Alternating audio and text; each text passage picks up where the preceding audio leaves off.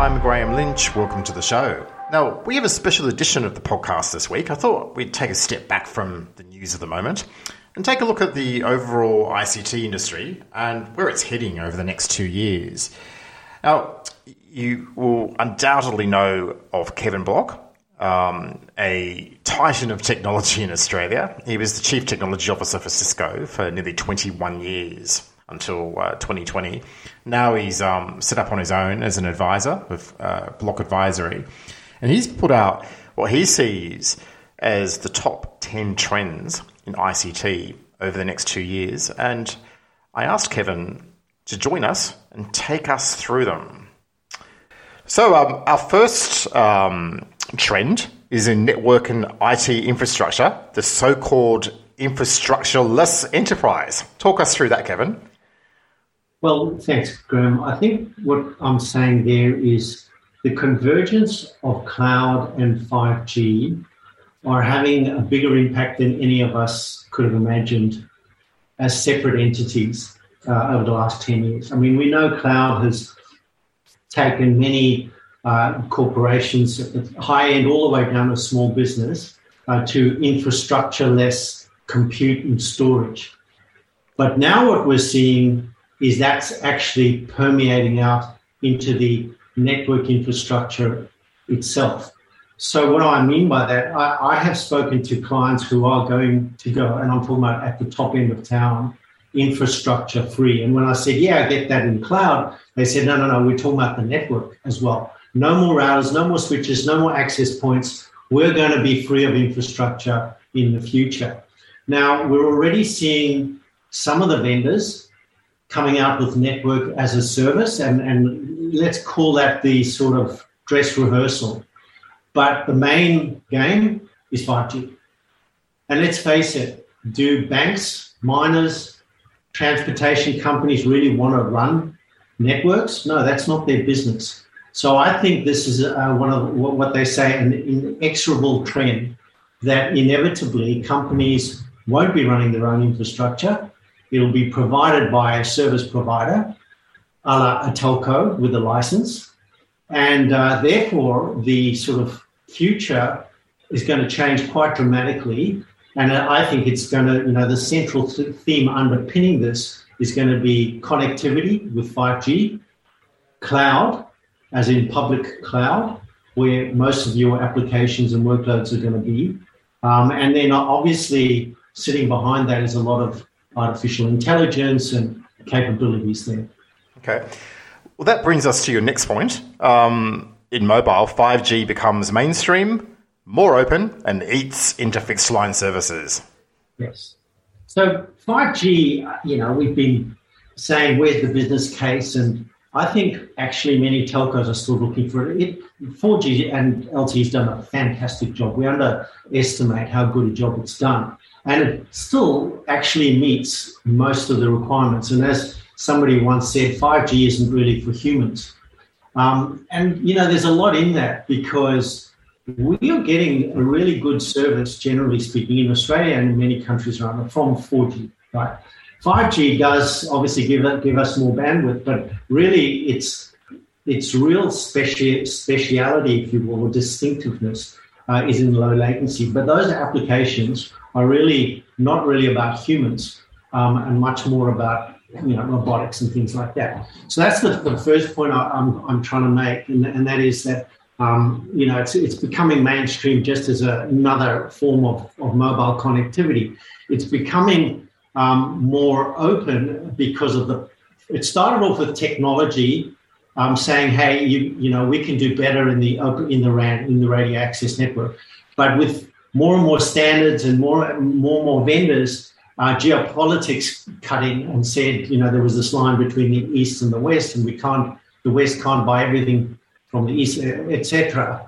And what's happened there is governments have made big investments in really deconstructing the RAN into what we now know as the open RAN, and it's starting to kick off. So that's what I'm referring to in terms of openness. And then in terms of fixed line services, I mean, the one good business case for 5G has been fixed line replacement.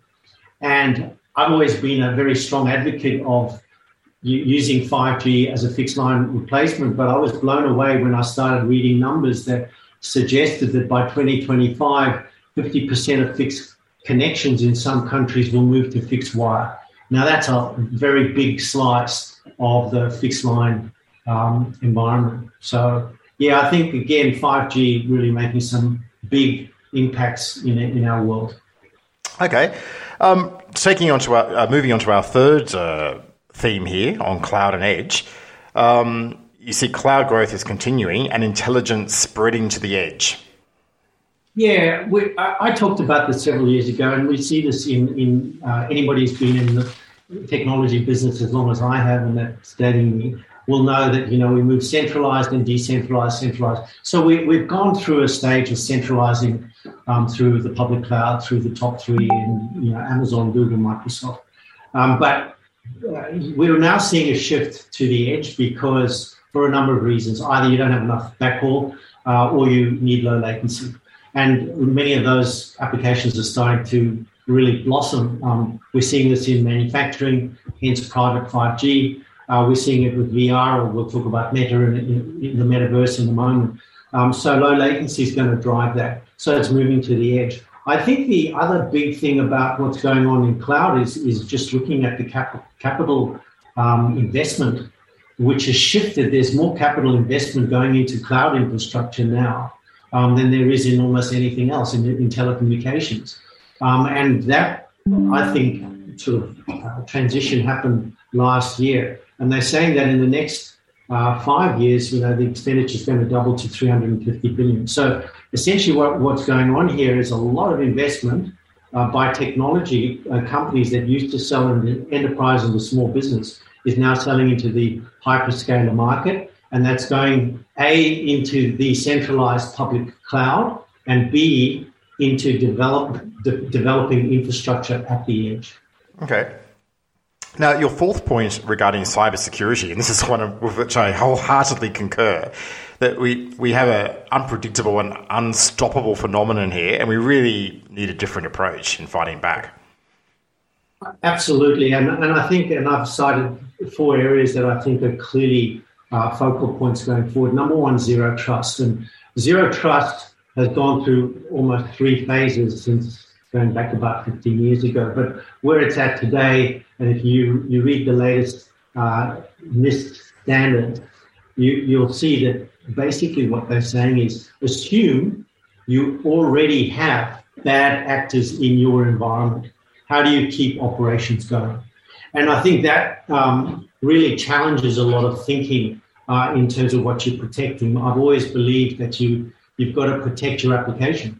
That's the most sacrosanct thing. Even the network, protecting the network isn't going to help you if your application is vulnerable. And I actually think it's your application, your data. So zero trust is something that is really important. You cannot get it from one vendor. It's a journey and it's non-trivial. The second one is as you move to cloud, as you move to microservices, again, your attack vector has just, the surface area has expanded. So that's a major issue, and there's a lot of investment going into the protection of microservices and Kubernetes, et cetera. The other one is software supply chain. I think this is really going to grow very rapidly in the next 24 months.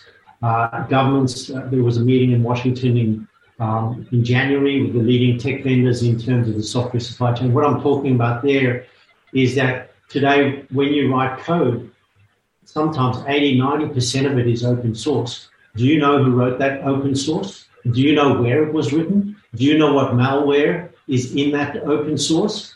And this is a major problem. And we've seen that with SolarWinds. We've seen that with L4G. We've seen it in a number of already attacks. So that's a big one. And then finally, we're seeing with what they say is something like 10 new vendors every 6 weeks in cybersecurity. That is new startups. It's so complicated for any user to understand what to buy. So I think we're seeing a consolidation of vendors, and we're seeing a consolidation of platforms. And all the big names, if you look at all of the big names in cybersecurity today, they're acquiring lots of little and sometimes not so little startups, you know, almost on a weekly basis. I think Google just bought Mandiant for $5.something billion. And I think we're going to continue to see that consolidation. Okay, moving on to your fifth point, and it's about the transformation of telcos into the hyperscale age, and specifically the admission that maybe they don't have all the answers for how to attempt this. Yeah, well, this is a big one, and I think this is a sleeping giant. Obviously, the telcos know this, and the hyperscalers know this, and the question is, are they friend or foe? And I thought that when AT&T handed over its network cloud business to Microsoft, to me, that was a very strong signal to the world that, you know, here we have one of the oldest, largest telcos saying basically that they're incapable or don't have the skills to build and own and operate its own cloud-centric infrastructure. They've handed the keys to Microsoft. And I think that's going to happen more and more around the world. And the hyperscalers know this. And so if you look at what they've been doing in the last few years, they've been rapidly building out their artillery or their capability in the telco sector, not just, in the core, but all in terms of cloud-native capabilities, but all the way into the RAN and into the open RAN, which is really open slather at the moment for them. So I think going forward, as I said in here, it is easier to predict the role of the hyperscaler providers in telecommunications than it is to predict the future of the telecommunications providers. Interesting. Okay.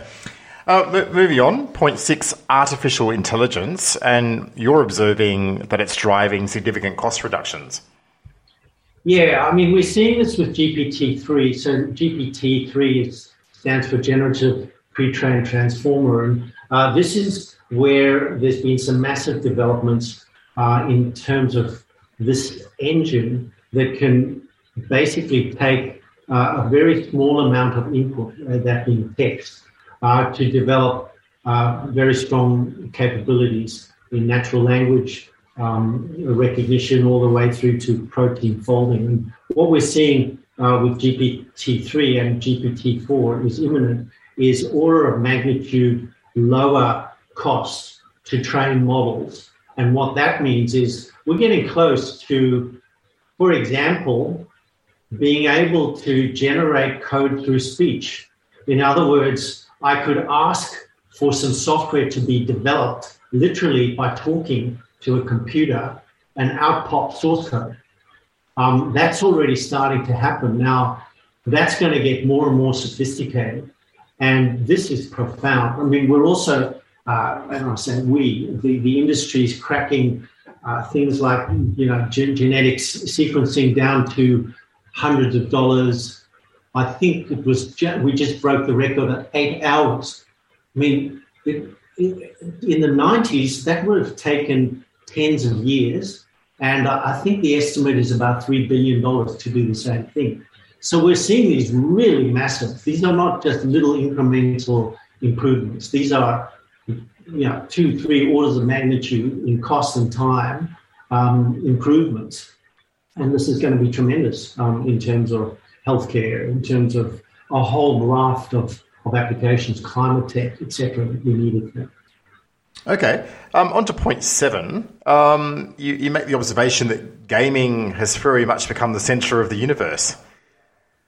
Yeah, again, it's interesting when, a company like Microsoft puts down $75 billion to buy Activision.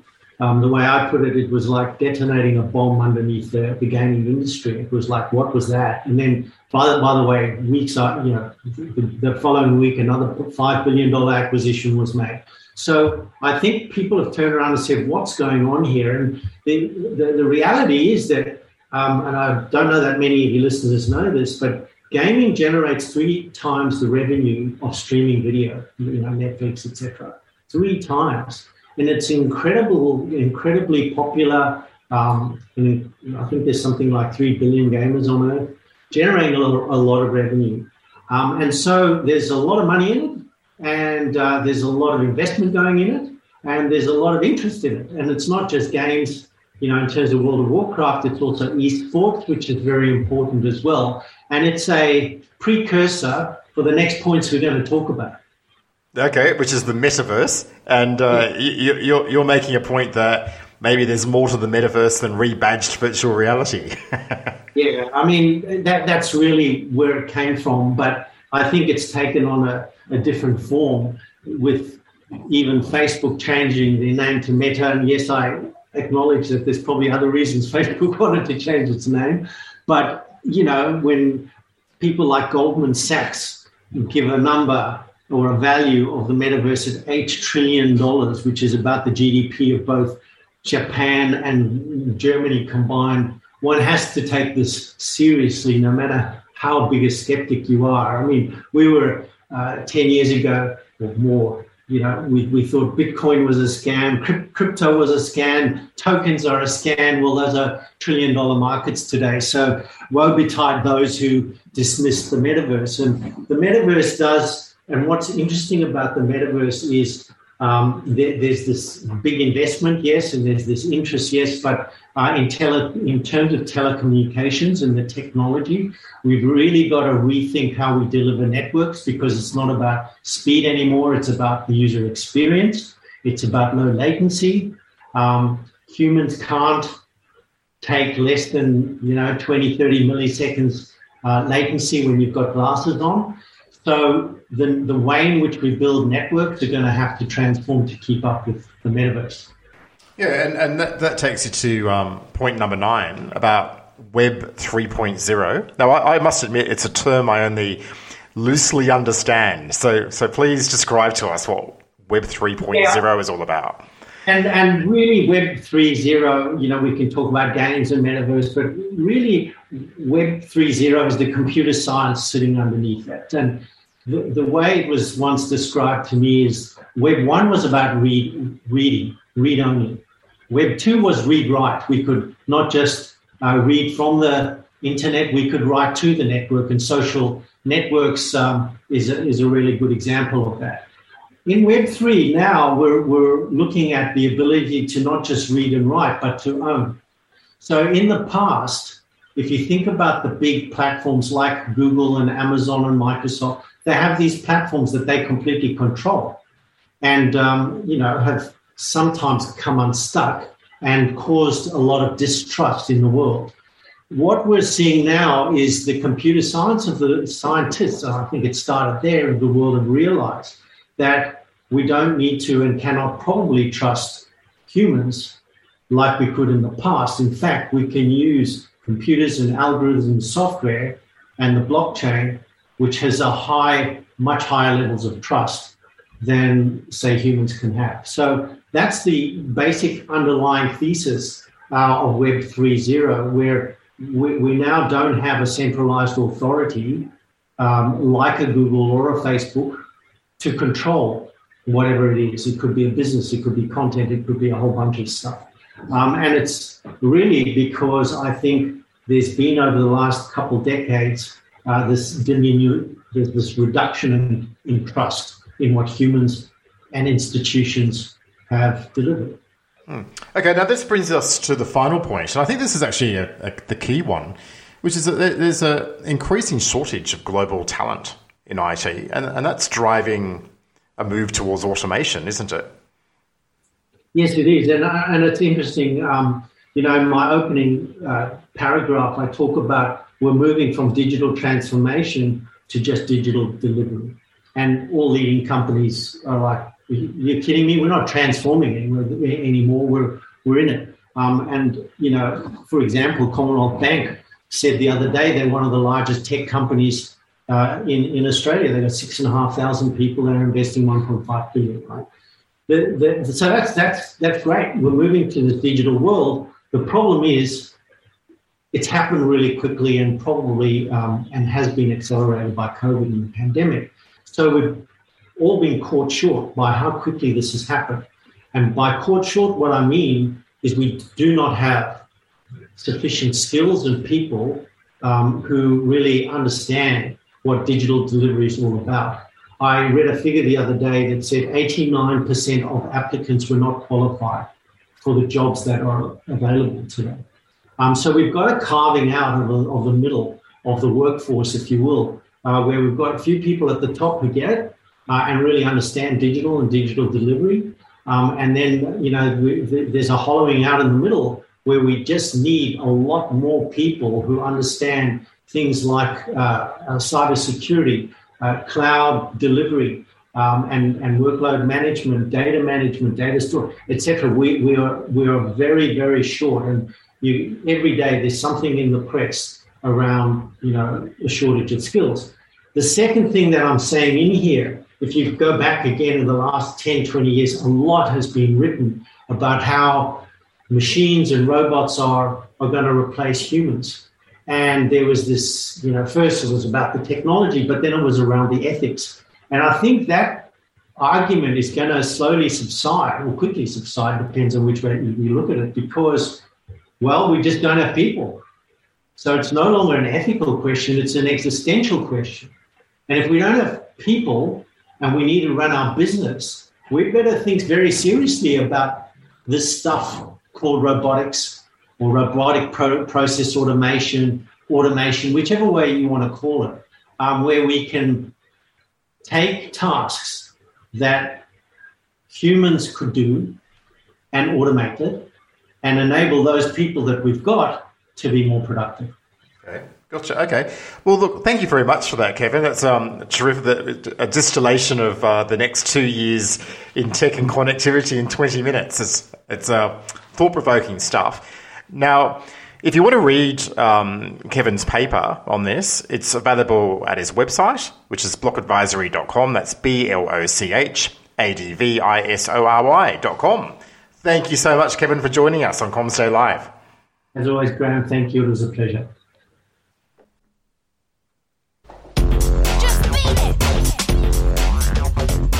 That's it for CommStay Live this week. Thanks for joining us.